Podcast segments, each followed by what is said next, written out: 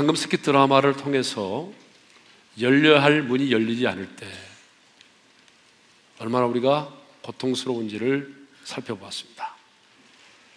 아마 닫힌 문이 열리지 않아서 한두 번쯤은 고생을 해보신 경험이 있으실 거예요. 예. 저도 결혼해서 얼마 되지 않았을 때 아내가 문을 열어주지 않아서 화가 난 적이 있었습니다. 제가 저녁을 먹고 잠깐 뭔가를 사러 나갔다 왔는데 그 사이 아내가 깊이 잠들어 버린 것입니다. 제 아내가 잠이 많습니다. 예. 그때는 또 전화가 없는 때이기 때문에 방법이 없는 거예요. 그러니까 밖에서 두드리는 것밖에 없어요. 그래서 계속적으로, 계속적으로 문을 두드렸죠. 나중에는 소리를 지르고 나중에는 이제 문을 발로 차면서 아, 그런데도 소식이 없어요. 정말 깊이 잠든 것 같아요. 10여 분 정도 소리를 지르니까 그제서야 아내가 일어나서 문을 열어주었습니다. 자, 열려야 할 문이 열리지 않을 때 그것처럼 답답하고 괴로운 일이 없습니다. 아무리 그 안에 귀하고 아름다운 것들이 쌓여 있을지라도 여러분 문이 열리지 않는다고 한다면 그것은 아무 의미가 없는 거죠. 그러므로 문은 반드시 열려야 합니다. 그런데 우리의 인생 가운데 닫혀 있는 문들이 너무 많습니다.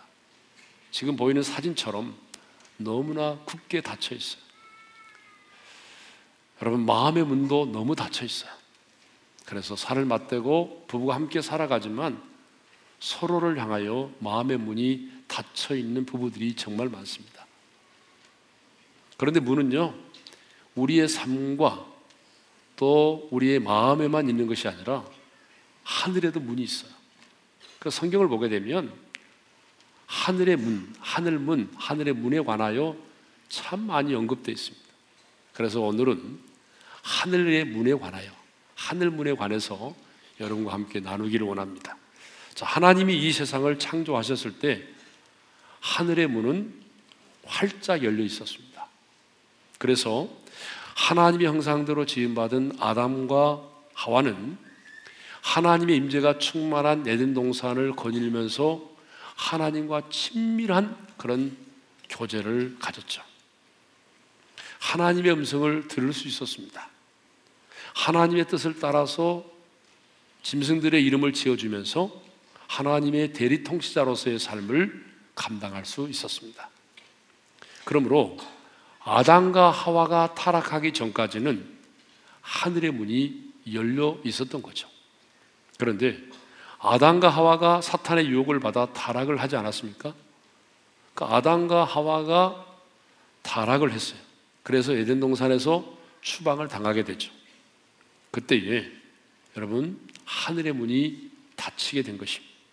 그래서 하나님과의 교제가 단절되었고 하나님의 음성을 들을 수가 없게 된 것입니다. 그러니까 열려 있던 하늘의 문이 인간의 타락으로 말미암아 닫히게 되었다 그런 얘기입니다. 그런데 우리가 구약 성경을 보게 되면 하나님께서 특별한 때에 특별한 어떤 사명이라든가 특별한 은혜와 복을 주시고자 그 닫혀 있던 하늘의 문을 가끔 열어 주실 때가 있었습니다. 야곱이 자신을 죽이려고 하는 형의 낯을 피하여 하란으로 도망을 가다가 여러분 베델에서 돌을 베개 삼고 잠을 잤어요. 그때 하나님께서 야곱에게 뭘 보여주셨습니까? 하늘의 문이 열리면서 천사들이 오르락 내리락 하는 장면을 보게 됩니다. 그리고 하늘 문이 열렸을 때 하나님의 음성이 들려왔습니다. 어떤 음성이 들려왔습니까? 자, 내가 내가 이 땅을 너와 내 자손에게 주리라. 내가 너와 함께 있어 내가 어디를 가든지 간에 내가 너를 지키며 그리고 내가 너를 떠나지 않으리라. 내가 너를 이끌어 이 땅으로 돌아오게 하리라. 이런 놀라운 약속이 주어졌습니다. 그때 잠에서 깨어난 야곱이 이렇게 반응을 하게 되죠. 창세기 28장 17절입니다. 시작. 두렵도다 이곳이요. 이것은 다름 아닌 하나님의 집이요. 이는 하늘의 문이로다. 그러니까 야곱의 경우를 보게 되면 하늘의 문이 열렸을 때 하나님의 음성이 들려왔다는 것입니다. 또 성경을 보게 되면 3년 6개월 동안 비가 내리지 않았는데 하나님께서 엘리야의 기도를 들으시고 하늘 문을 여사 그 땅 가운데 비를 내리십니다. 그것만이 아니라 출애굽한 이스라엘 백성들이 광야를 거닐 때 광야 생활 40년 동안 하나님께서 하늘의 문을 여시고 만나를 비같이 내리시고 하늘의 양식을 공급해 주셨습니다. 그게 바로 시편 78편 23절 24절의 말씀입니다. 우리 다 같이 읽겠습니다. 시작. 그가 이에 궁창을 명령하시며 하늘 문을 여시고 그들에게 만나를 비같이 내려 먹이시며 하늘 양식을 그들에게 주셨나니. 그러니까 하늘 문이 열릴 때 어떤 일이 일어났습니까? 만나가 내리고 하늘 양식이 이스라엘 백성들에게 내렸던 것입니다. 또 예스겔 1장을 보게 되면 예스겔 선지자가 하나님으로부터 사명을 받은 그날 하늘의 문이 열렸습니다. 에스겔 1장 1절을 우리 다 같이 읽겠습니다. 시작. 서른째 해 넷째 달 초닷새에 내가 그발 강가 사로잡힌 자 중에 있을 때에 하늘이 열리며 하나님의 모습이 내게 보이니 자 에스겔이 사명을 받은 날이 어느 날입니까? 서른째 해 넷째 달 초닷새입니다. 이 초등학생들이 이렇게 말하면 못 알아듣습니다. 예. 서른 살이 되던 해 4월 5일입니다. 예. 이렇게 기록이 되어야지 알죠. 예. 사명을 받은 장소가 어디입니까? 바로 바벨론의 그발 강가입니다. 예. 그러니까 에스겔도 포로로 잡혀가지 않았습니까? 그러니까 포로로 잡혀가 있을 때에 하나님이 그를 선지자로 부르신 거죠. 어떻게 에스겔이 사명을 받습니까? 하늘이 열렸습니다. 그리고 하나님의 모습이 보였습니다. 1장 1절 하반절에 보니까 하늘이 열리며 하나님의 모습이 내게 보이니. 근데 하늘이 열리고 하나님의 모습이 보이는 것으로 끝나지 않았습니다. 1장 3절에 보게 되면 하나님의 말씀이 임하고 여호와의 권능이 임했던 거죠. 3절을 읽겠습니다. 시작. 갈대아 땅 그발 강가에서 여호와의 말씀이 부시의 아들 제사장 나 예스겔에게 특별히 임하고 여호와의 권능이 내 위에 있으니라. 그러니까 하늘의 문이 열렸을 때 어떤 일이 벌어졌습니까? 예스겔 선지자가 사명을 받은 그날에 하늘이 열리고 하나님의 음성이 들려오고 특별히 하나님의 음성이 들려오고 특별히 하나님의 권능이 에스겔에게 임하였다는 것이죠. 말라기 3장 10절을 보게 되면 온전한 11조를 드리는 자에게 하늘 문을 열고 너희에게 복을 쌓을 것이 없도록 부어 주신다라고 약속을 하시죠. 말라기 3장 10절을 읽겠습니다. 시작. 망군의 여호와가 이르노라 너희의 온전한 11조를 창고에 들여 나의 집에 양식이 있게 하고 그것으로 나를 시험하여 내가 하늘 문을 열고 너희에게 복을 쌓을 것이 없도록 붙지 아니하나 보라. 신명기 28장을 보게 되면 말씀을 듣고 순종하는 자에게 하나님께서 하늘의 아름다운 보고를 열으사 축복해 주신다는 말씀이 나옵니다. 신명기 28장 12절입니다. 시작. 여호와께서 너를 위하여 하늘의 아름다운 보고를 여시사 내 땅에 때를 따라 비를 내리시고 내 손으로 하는 모든 일에 복을 주시리니 내가 많은 민족에게 꾸어 줄지라도 너는 꾸지 아니할 것이요. 자, 지금까지 말씀을 종합해 보게 되면 처음에 하나님이 창조하셨을 때 하늘의 문이 활짝 열려 있었습니다. 인간의 타락으로 그 문이 닫히게 됐어요. 그럼에도 불구하고 하나님은 구약시대에 특별한 때에 특별한 사명과 특별한 은혜와 축복을 주실 때에 하늘의 문을 열어주셨습니다. 그래서 하늘의 문이 열릴 때 구약시대에 보니까 하나님의 음성이 들려왔습니다. 하나님의 약속의 말씀이 주어졌어요. 하나님이 보였습니다. 뿐만 아니라 권능이 임했습니다. 사명이 주어졌고 비가 내렸고 하늘 양식이 내렸습니다. 그리고 쌓을 것이 없도록 부어 주신다고 하는 약속의 말씀이 주어졌습니다. 손으로 하는 모든 일이 복을 받는다고 하는 그 약속도 더불어 주셨습니다.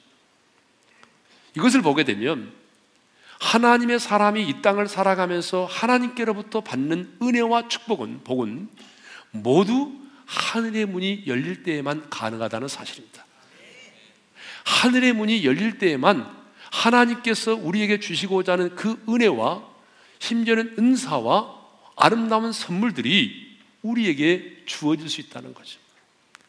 그러니까 하나님의 사람에게 하늘 문이 열린다고 하는 게 얼마나 중요한지 모릅니다. 그런데 그 오랜 시간 닫혀있던 하늘의 문이 열렸습니다. 2000년 전에 하나님의 아들 예수 그리스도가 인간의 몸을 입고 이 땅에 찾아오셨습니다. 그분이 메시아로서 공생애를 시작하실 때 세례를 받으셨는데 그 세례를 받고 올라오실 때 어떤 일이 벌어졌습니까? 하늘의 문이 활짝 열렸습니다. 자, 마태복음 3장 16절을 읽겠습니다. 다 같이요. 예수께서 세례를 받으시고 곧 물에서 올라오실 새 하늘이 열리고 하나님의 성령이 비둘기 같이 내려 자기의 임하심을 보시더니 예수님이 메시아로서 공생애를 시작하실 때 하늘의 문이 열렸습니다. 그리고 성령이 비둘기 같이 임하시고 이로부터 이는 내 사랑하는 아들이요 내 기뻐하는 자라고 하는 성부 하나님의 음성이 들려왔습니다. 자, 예수님이 공생애를 시작하실 때 하늘이 열리고 삼위 하나님의 곳에 임재하셨다고 하는 것은 우리 예수님이 이 땅에 오신 이유가 하늘의 닫힌 문을 열기 위함이라는 사실을 우리가 알 수 있습니다. 왜 예수님이 이 땅에 오셨느냐? 인간의 타락으로 말미암아 닫혀 있는 하늘의 문을 활짝 열어놓기 위해서 오셨어요. 그래서 예수님은 십자가상에서 화목제물이 되셨고 우리의 죄값을 완벽하게 지불하셨을 때에 드디어 하나님과 우리 사이에 닫혀 있던 그 문이 열리게 된 것입니다. 그러면 그것이 뭡니까? 바로 주님이 십자가상에서 우리의 죄값을 완벽하게 지불하셨을 때에 성소의 휘장이 이로부터 아래로 찢어진 것이죠. 자, 마태복음 27장 51절을 읽겠습니다. 시작. 이에 성소의 휘장이 이로부터 아래까지 찢어져 둘이 되고 여러분 이것은 굉장히 놀라운 사건입니다. 왜냐하면 지성소와 성소 사이에는 두꺼운 휘장이 가로막고 있었어요. 그리고 지성소는 뭘 상징합니까? 하나님이 임재하시는 하나님의 보좌가 있는 곳을 상징합니다. 그렇기 때문에 죄인된 인간은 누구도 지성소에 들어갈 수 없어요. 1년에 딱 한 차례 대제사장만이 들어가지만 정결하지 않은 몸과 피를 가지고 들어가면 대제사장도 들어간과 동시에 죽임을 당했습니다. 그 시체를 꺼내기 위해서 들어가는 사람도 역시 죽습니다. 무슨 얘기입니까? 죄만한 인간은 그 죄를 가진 인간은 누구도 하나님 앞에 나갈 수 없다는 것이죠. 그런데 우리 주님이 십자가상에서 우리의 죄값을 완벽하게 지불하셨을 때 우리 인간의 노력과 공로에 의해서가 아니라 하나님께서 자기 아들의 하목제물됨을 받으시고 죄 많은 우리 인간들의 죄값이 지불되었기에 당신의 보좌 앞으로 나아올 수 있도록 하나님이 길을 열어 주신 것입니다. 그래서 성소의 휘장이 밑에서부터 위로 찢어진 것이 아니고 옆으로 찢어진 것이 아니고 위에서 아래로 찢어진 것입니다. 하나님이 우리에게 그 문을 열어 주신 것입니다. 그래서 이 땅의 인간이 하늘에 계신 우리 하나님께 하나님의 보호자 앞에 나갈 수 있는 길이 열리게 되었습니다. 자, 오늘 본문은 하나님께서 신앙 때문에 핍박을 받고 유배 생활을 하고 있던 사도 요한을 하늘의 열린 문 안으로 부르시는 장면이죠. 우리 1절을 읽겠습니다. 시작.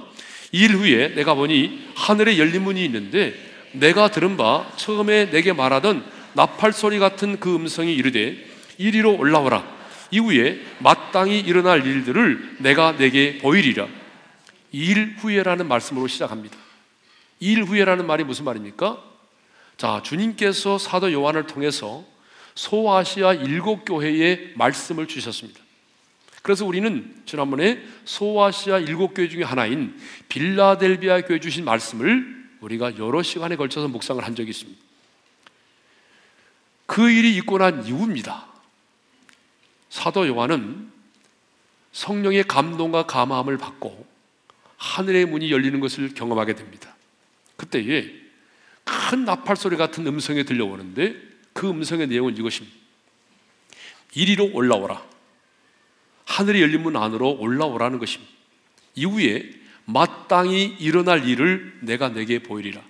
장차 인간 세상 속에 인류 역사 가운데 어떤 일들이 일어날 것인지를 내가 내게 보여줄 것이니까 하늘의 열린 문 안으로 들어오라고 말씀하셨어요. 올라오라고.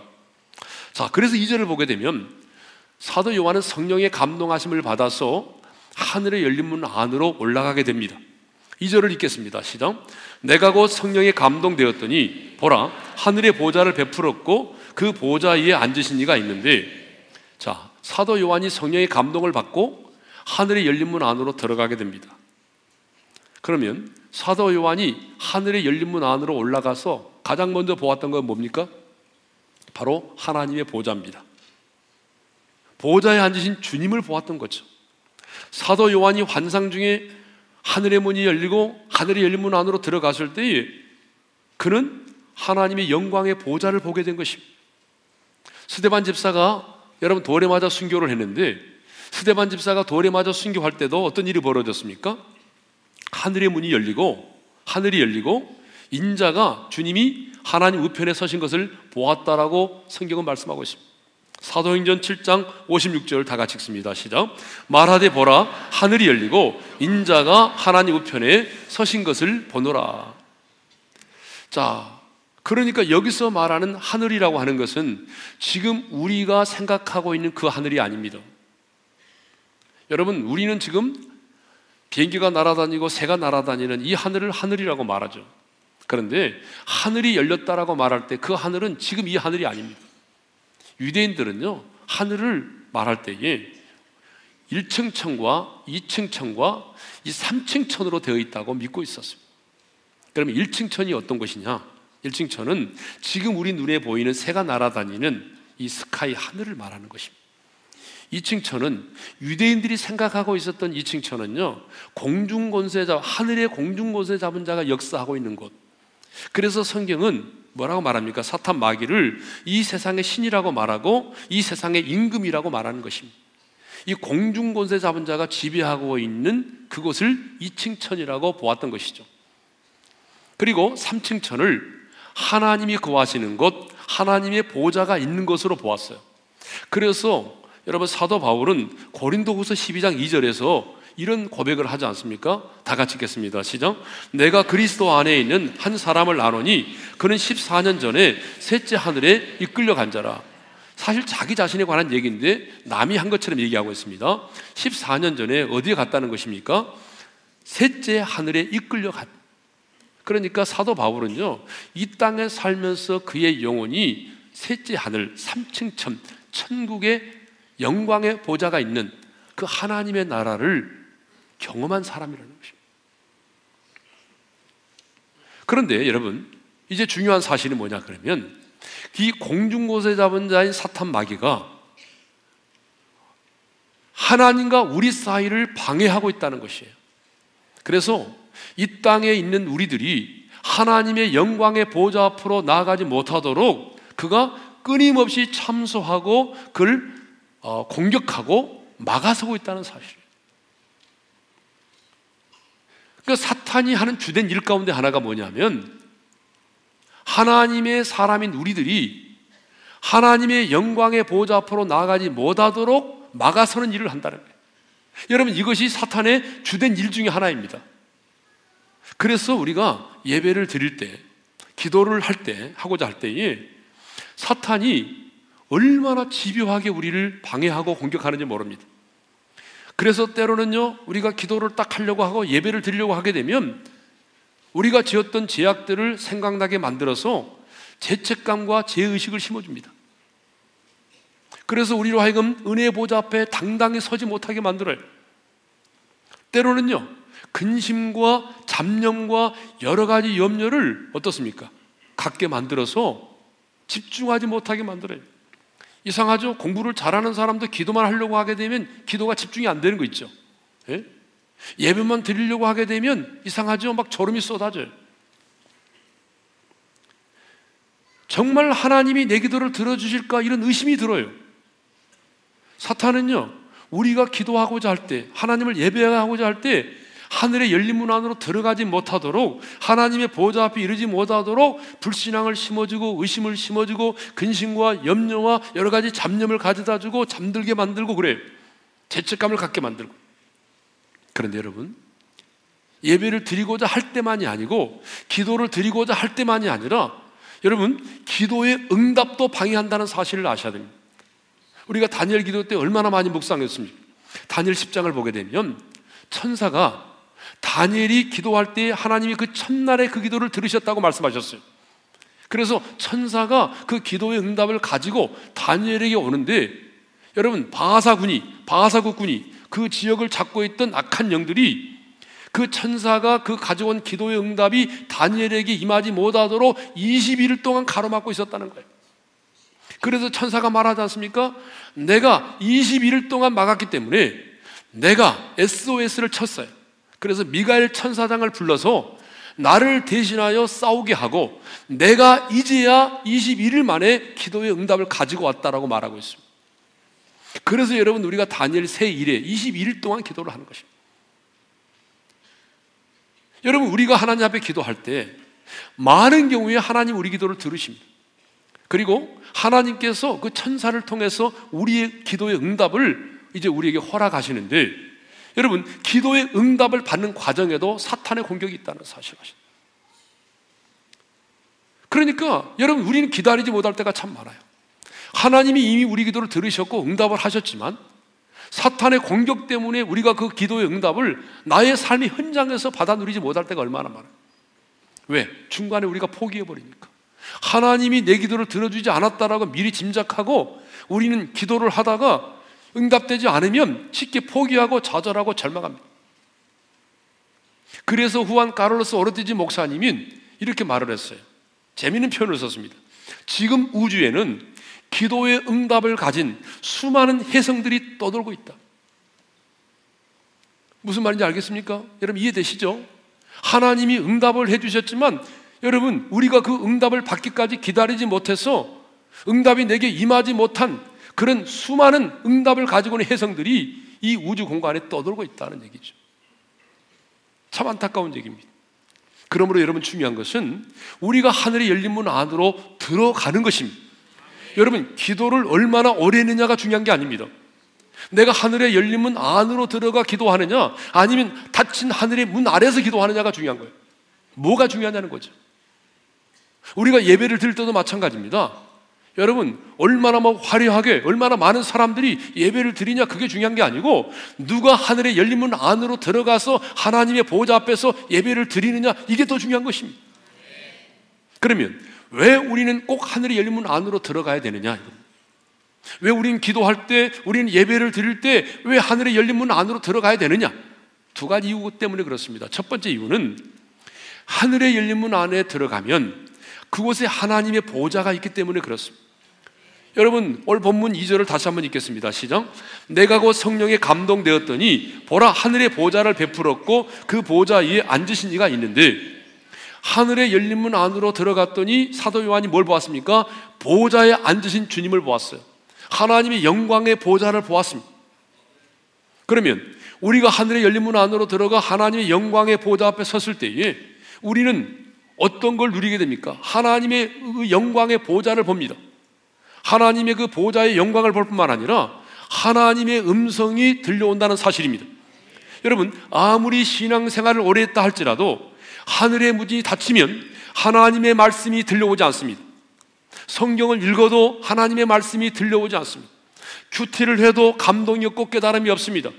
선포되는 설교 시간에 이 예배하는 시간에 말씀을 들어도 그 말씀이 내게 하나님의 말씀으로 다가오지 않습니다. 왜요? 내가 닫힌 하늘의 문 아래 있기 때문에. 그런데 하늘의 열린 문 안으로 들어가 하나님의 보호자 앞에 있게 되면 여러분 하나님의 말씀이 예리하게 우리의 영혼을 파고듭니다. 하나님의 음성이 들려온다는 거예요.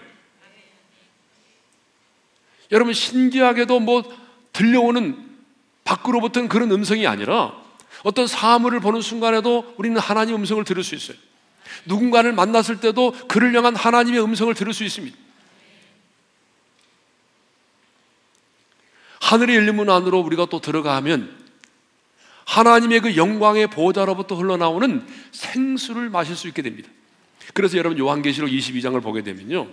하나님의 보좌 앞에 뭐가 있느냐? 수정같이 맑은 생명수의 강이 있고 그 강물이 하나님과 어린 양의 보좌로부터 흘러나오고 있다라고 말하고 있습니다. 여러분 요한계시록 22장 1절과 2절을 읽겠습니다. 시작. 수정같이 맑은 생명수의 강을 내게 보이시니 하나님과 및 어린 양의 보좌로부터 나와서 길 가운데로 흐르더라. 예. 여러분, 예수결 47장도 보게 되면 그 생명의 물이 하나님의 보좌, 성전 동편 문지방으로부터 흘러나와서 광야를 흐르고 그 다음에 죽음의 바다까지 들어가지 않습니까? 그런데 그 물이 흘러가는 곳마다 각처의 모든 것이 살아났습니다. 죽음의 바다도 살아나고 광야도 살아났습니다. 그런데 이 생명의 물이 어디로부터 흘러오느냐 하면 하나님의 보좌로부터 흘러나온다는 거예요. 그러니까 왜 우리가 예배를 드릴 때 하나님, 하늘의 열린 문 안으로 들어가 하나님의 영광의 보좌 앞에서 예배를 드려야 되느냐? 그 중요한 이유는 하나님의 보좌로부터 흘러나오는 생수를 마시기 때문에 그렇습니다. 그래서 우리 예수님이 그 사마리아 성, 그 수가성이죠. 그 수가성 우물가의 여인과 대화를 나누십니다. 자, 그 대화를 나눌 때에 주님이 그 여인에게 이렇게 말씀하셨어요. 내가 주는 물을 마시는 자는 다시는 목마르지 않으리라. 이 여인은 정욕에 목말라 있던 여자잖아요. 지금 있는 남편이 다섯, 과거에 남편이 다섯 있었고 지금 있는 남편도 자기 남편이 아니에요. 그런데 이 목마른 여인에게 주님이 말씀하셨어요. 내가 주는 물을 먹는 자는 다시는 목마르지 않는다. 그러니까 이 여자가 깜짝 놀래가지고 반응합니다. 그 물이 있다면 내게 그 물을 달라는 거죠. 다시는 목마르지 않은 그 물을 내게 달라는 거죠. 그러면 그렇다면 주님이 여러분 그 물을 주셔야 되잖아요. 그런데 여러분 성경을 보게 되면 주님이 물을 목마르지 않은 생수를 달라는 이 여인에게 물을 주시는 것이 아니라 예배에 관하여 말씀하십니다. 요한복음 4장 23절 24절입니다. 시작. 아버지께서는 자기에게 이렇게 예배하는 자를 찾으시느니라 하나님은 영이시니 예배하는 자가 영과 진리로 예배할지니라. 영과 진리로 예배하면 이 말은 무슨 말입니까? 생수를 마시게 된다는 것입니다. 그러니까 예배란 뭐냐? 하나님의 보좌 앞에 나가서 하나님의 보좌를 통하여 흘러나오는 생수를 마시는 것이 곧 뭐라는 것입니까? 이게 바로 예배라는 거예요. 그러면 그 생수가 무엇입니까? 여러분, 예비양입니까? 가끔 이단들이요, 이 생수를 가지고 장난을 많이 쳤어요. 박태서이도 그랬고. 그래서 뭐 물 떠와가지고 자기가 안수해가지고 이게 생수라고 그러고 약수라고 그래가지고 팔아먹고 그랬잖아요. 여러분, 그 생수가 아닙니다. 예수님께서 그 생수에 대해서 말씀하셨어요. 뭐라고 말씀하시냐면, 요한복음 7장 38절입니다. 다 같이 시작. 나를 믿는 자는 성경 이름과 같이 그 배에서 생수의 강이 흘러나오리라. 그리고 이어서 하신 말씀이 바로 이 생수는 성령이라고 말씀하셨어요. 그렇습니다. 하나님의 보좌 앞에 흘러나오는 이 생명의 물, 생수의 강은 곧 성령을 가리키는 것입니다. 그러니까 여러분 우리가 하늘의 열린 문 안에 들어가 하나님의 보호자 앞에서 예배를 드릴 때에 성령께서 각 사람에게 기름 부어 주신다 그 말입니다. 그러니까 성령께서 각 사람에게 기름 부어 주시니까 예배를 드리게 되면 우리의 영혼이 소생케 되는 것입니다. 여러분 저는 참 많이 경험합니다. 특별히 금요일 같은 경우에 굉장히 피곤하고 지치고 그러잖아요. 또 우리 성도님들도 마찬가지죠.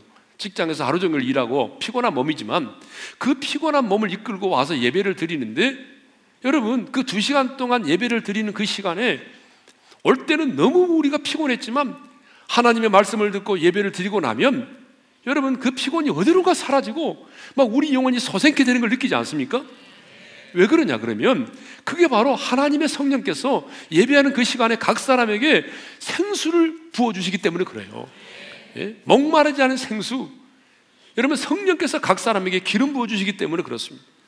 그래서 반드시 여러분 우리는 예배할 때에 하늘의 열린 문 안으로 들어가 하나님의 보호자 앞에서 예배를 드려야 될 줄로 믿습니다. 자, 두 번째 이유입니다. 두 번째 이유는 너무 여러분이 좋아할 것 같은데요.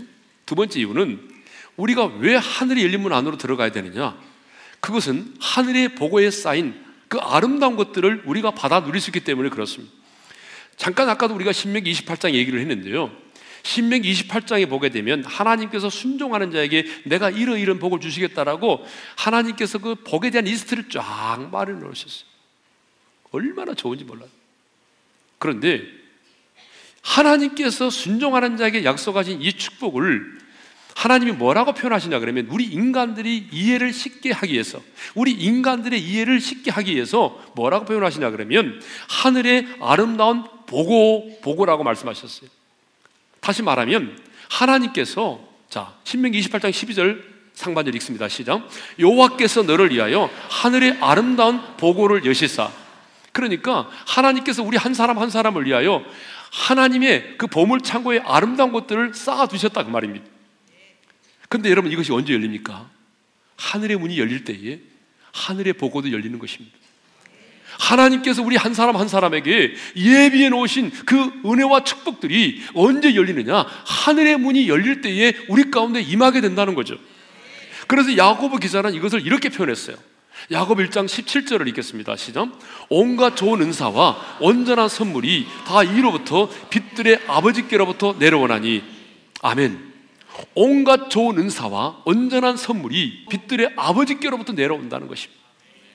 하나님께서 하늘의 아름다운 보고를 열으사 우리에게 그 축복을 주시는데 그게 뭐냐면 다 온갖 좋은 은사와 온전한 선물이라는 거예요. 하나님께로 주어지는 것은요, 나쁜 게 없습니다. 가장 아름다운 것들입니다. 하나님이 주시는데 여러분 아름답지 않은 걸 주실 수 있습니까? 그러니까 하나님께서 하늘의 보고를 여시고 우리에게 그 아름다운 것을 주실 때 언제 주시느냐 그러면 하늘의 문이 열릴 때입니다. 그러므로 여러분 하늘의 문은 반드시 열려야 됩니다. 하늘의 문이 열릴 때에 여러분 우리 인생 가운데 돌파가 일어납니다. 여러분 인생 가운데 아직 돌파가 일어나지 않아서 힘들어하는 분들 너무 많이 봤는데요. 여러분 정말 여러분 기도할 때에 예배 드릴 때에 하늘의 열린 문 안으로 들어갈 수 있기를 바랍니다. 하늘의 열린 문 안에 가서 우리가 기도하고 하나님의 보좌 앞에서 예배드리고 기도하면 반드시 여러분의 인생 가운데 돌파가 일어날 것입니다. 여러분의 가정의 변화가 일어날 것입니다. 관계의 회복이 일어날 것입니다. 그런데 반대로 하늘의 문이 닫혀 있다면 여러분이 땀 흘려 수고한 만큼의 복을 받지 못합니다. 닫히는 역사가 일어납니다. 관계가 깨어집니다. 여러분 관계가 파괴됩니다. 그래서 오늘 제가 목회하면서 너무 많이 봐요.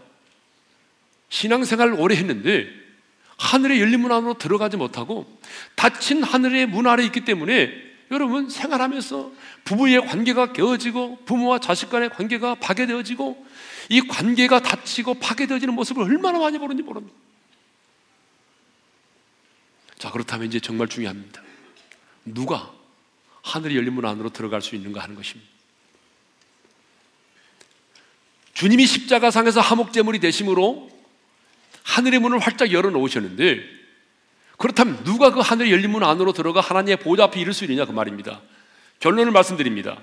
그것은 예수의 피를 힘입는 자입니다. 자, 히브리서 10장 19절 20절을 읽겠습니다. 시작. 그러므로 형제들아 우리가 예수의 피를 힘입어 성소에 들어갈 담력을 얻었나니 그 길은 우리를 위하여 휘장 가운데로 열어 놓으신 새로운 살 길이요 휘장은 곧 그의 육체니라.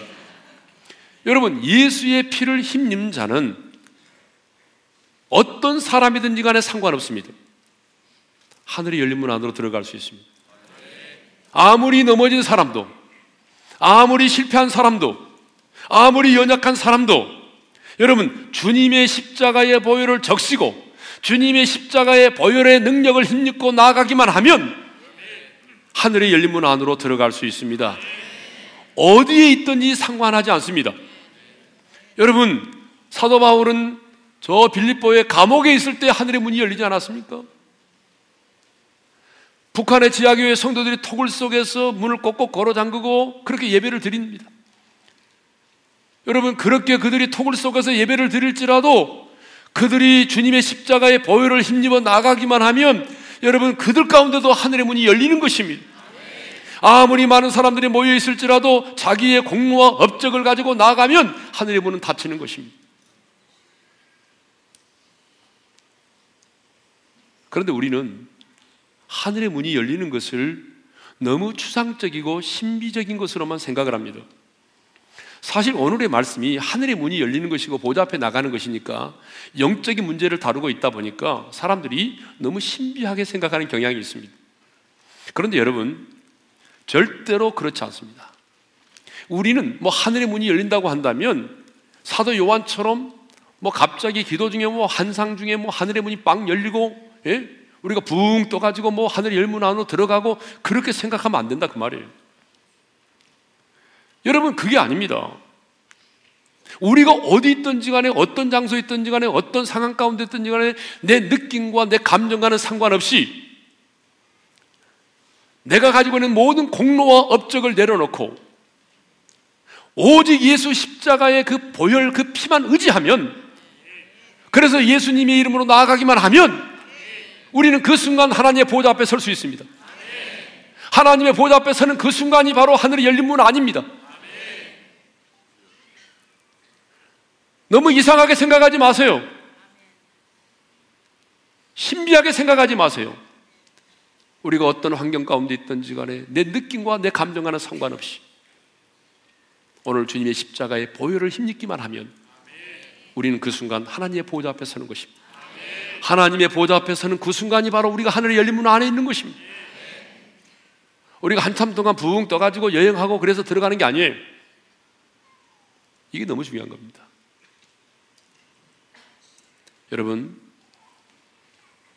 아까 제가 말씀드렸죠. 우리가 하나님의 보좌로 나가는 길을 사탄이 가로막고 있다. 사탄은요, 끊임없이 우리로 하여금 하늘이 열린 문 안으로 들어가지 못하게 만들어요. 때로는 참소하고, 때로는 비방하고, 여러 가지 모양과 방법으로. 그런데 여러분이 아무리 이 땅에서 선한 일을 많이 하고 공로와 업적을 많이 쌓아도 그것은 사탄의 공격 앞에 아무 도움이 되지 않습니다. 사탄이 제일 무서워하는 게 뭔지 아세요? 주님의 십자가의 보혈입니다. 여러분이 선하게 살지 말라는 얘기는 아닙니다. 봉사활동 하지 말라는 얘기는 아닙니다. 그러나 그것이 우리로 하여금 하나님의 보좌 앞으로 나가게 만드는 건 아니라는 얘기입니다.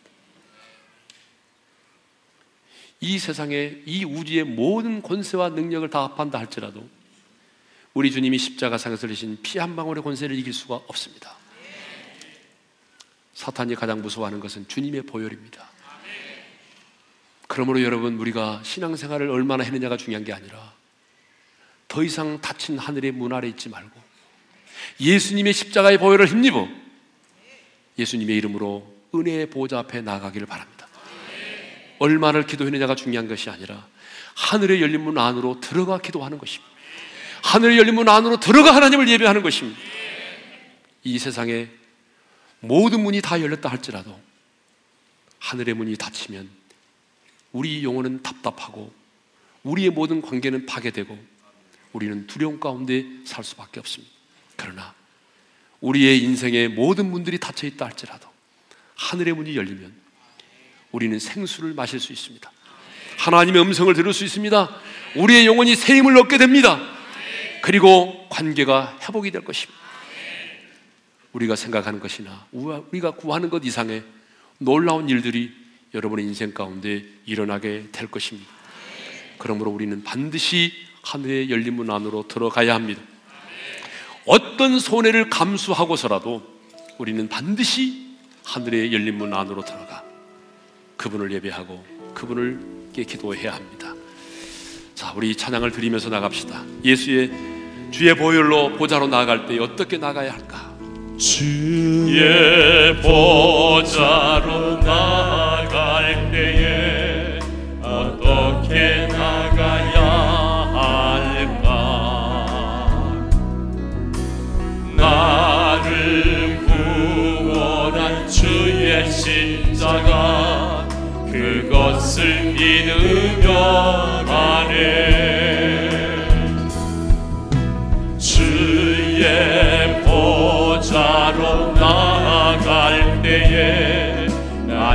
여전히 부족하나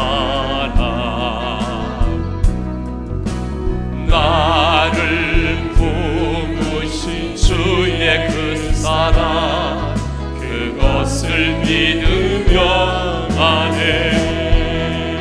자격이 없는 자격 없는 내 힘이 오직 예수님의 보혈로 예수님의 보혈로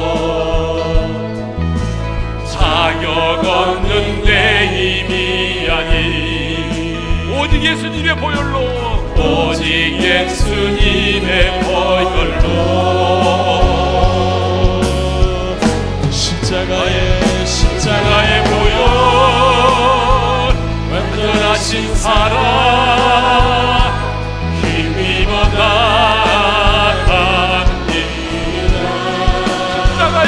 십자가의 보혈 완전하신 사랑 힘입어 예배합니다.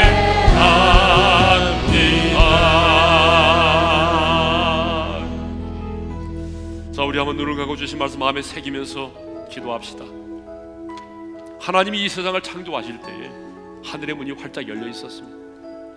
그런데 인간의 타락으로 말미암아 그 문이 닫혔어요 그런데 2000년 전 주님이 이 땅에 오셔서 십자가 상에서 하목제물이 되시고 우리 죄값을 지불하심으로 그 성소의 휘장을 위로부터 아래로 찢어 놓으셨어요 하늘의 문이 활짝 열려졌습니다 그렇다면 여러분 그 누가 하늘의 열린 문 안으로 들어갈 수 있단 말입니까? 예수님의 십자가의 피를 힘입는 자만이 여러분 하늘의 열린 문 안으로 들어갈 수 있습니다.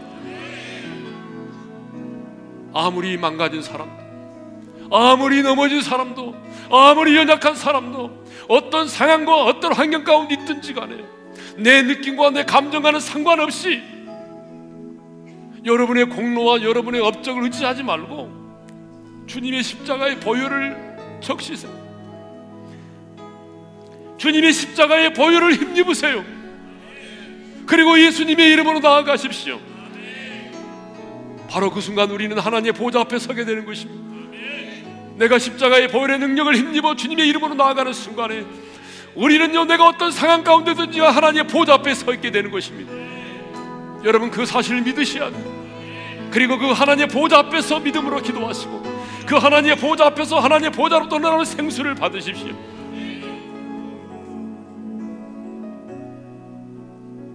어떻게 예배하느냐가 중요합니다. 하늘이 열린 문 안으로 들어가 예배하십시오. 얼마나 오랜 시간 동안 기도하느냐가 중요한 게 아니고 하늘의 열린 문 안으로 들어가 기도하는 게 중요한 것입니다. 사탄의 참소를 물리치십시오. 사탄은 어떻게 하든지 간에 우리로 하여금 의심을 심어주고 죄책감을 심어주고 그래서 우리로 하여금 하나님의 보좌 앞에 나가지 못하도록 만드는 것입니다. 사탄의 참소를 이기고 사탄의 공격을 물칠 수 있는 것은 우리의 선행과 공로가 아니라 주님의 십자가의 보혈입니다. 주님의 십자가의 피를 힘입는 것입니다. 오늘 이 시간 여러분의 공로와 업적을 버리고 어떤 상황 가운데 있든지 여러분의 어떤 느낌과 어떤 감정을 가지고 있든지 모든 것을 내려놓고 주님의 십자가의 보혈을 힘입고 우리 다 같이 은혜의 보좌 앞에 나가 그분 앞에 예배하고 그분을 위하여 기도하십시다. 주여 한번 부르고 기도하십시다. 주여! 우리 아버지 하나님 감사합니다. 하천은 하늘의 문이 여기까지 열리게 하시며 감사합니다. 분이 십자가에 피를 죽으심으로 하나님의 그 닫힌 하늘의 문을 열어주시고 우리가 하나님의 은혜 문 앞에 나갈 수 있도록 하나님이 우리에게 그 열린 문을 허락해 주신 것을 감사합니다. 하나님 우리 우리의 순간을 하나님 어떤 상황 가운데 든 시간에 하나님이여 하늘의 열린 문 안으로 들어가기 원합니다. 내 공로와 내 업적이 아니라 주님의 십자가의 보혈을 힘입어 주님의 보혈을 힘입어 주님의 십자가의 피를 힘입어 나가기를 원합니다. 오늘 그 보혈의 능력을 힘입어 나갈 때 우리가 그 하나님의 보좌 앞에 서리 줄을 믿사오니 우리가 그 하나님의 보좌 앞에서 거룩한 손을 들어 하나님을 찬양하며 우리가 그 하나님의 보좌 앞에 섰을 때 하나님 영상을 듣게 하시고 하나님 원하는 원하는 생수를 마시게 하시고 하늘의 아름다운 복을 올리셔서 우리 가운데 하나님이 예비된 그 완전한 은사와 온전한 선물을 그리스도 그들 아버지께 우리 가운데 부어주시기를 원합니다. 하나님의 모든 한계의 문들이 열려지게 하시고 한계가 회복되게 하시고 우리 인생 가운데 돌파가 일어날 수 있도록 은혜를 베풀어 주시옵소서 십자가에 모여 완전하신 사랑. 힘입어 힘입어 나갑니다. 십자가에 모여 완전하신 사랑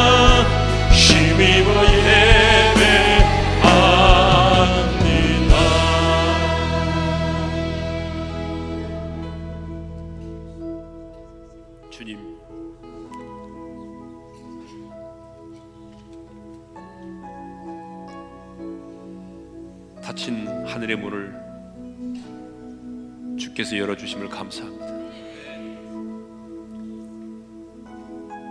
우리 어린애 성도들 한 사람도 닫힌 하늘의 문 아래 있지 않게 하시고 예수의 피를 힘입어 하늘의 열린 문 안으로 들어가게 하시고 하나님의 영광의 보호자 앞에 서게 하시며 그 하나님의 영광의 보호자 앞에서 예배하게 도와주시고 기도하게 도와주십시오. 내가 지금 어떤 상황 가운데 있을지라도 아무리 넘어지고 아무리 망가지고 아무리 실패했을지라도 내 느낌과 내 감정과는 상관없이 주님의 십자가의 보혈을 힘입어 주님 앞에 나아가기를 원합니다. 그 하나님의 보좌 앞에서 하나님의 음성을 듣게 하시고 하나님의 보좌로부터 흘러나오는 생수를 마시게 하시고 그래서 하나님께서 하늘의 보고를 활짝 열으시고 그 완전한 은사와 온전한 선물들을 우리 가운데 부어 주시옵소서. 우리의 인생 가운데 돌파가 일어나게 하시고 닫힌 문들이 활짝 열려지게 하시고 관계에 회복이 있게 하여 주옵소서. 이제는 우리 주 예수 그리스도의 은혜와 하나님 아버지의 영원한 그 사랑하심과 성령님의 감동하심과 교통하심과 축복하심 십자가의 주님의 보혈의 능력을 힘입어 은혜의 보좌 앞에 나가기를 원하는 그래서 하나님의 보좌로부터 흘러나오는 생수를 마시기를 원하고 하늘의 보고를 열어서 우리에게 부어주시는 그 놀라운 은혜와 축복을 받아 누리며 살기를 원하는 모든 지체들 위해 이제로부터 영원토록 함께 하시기를 축원하옵나이다. 아멘.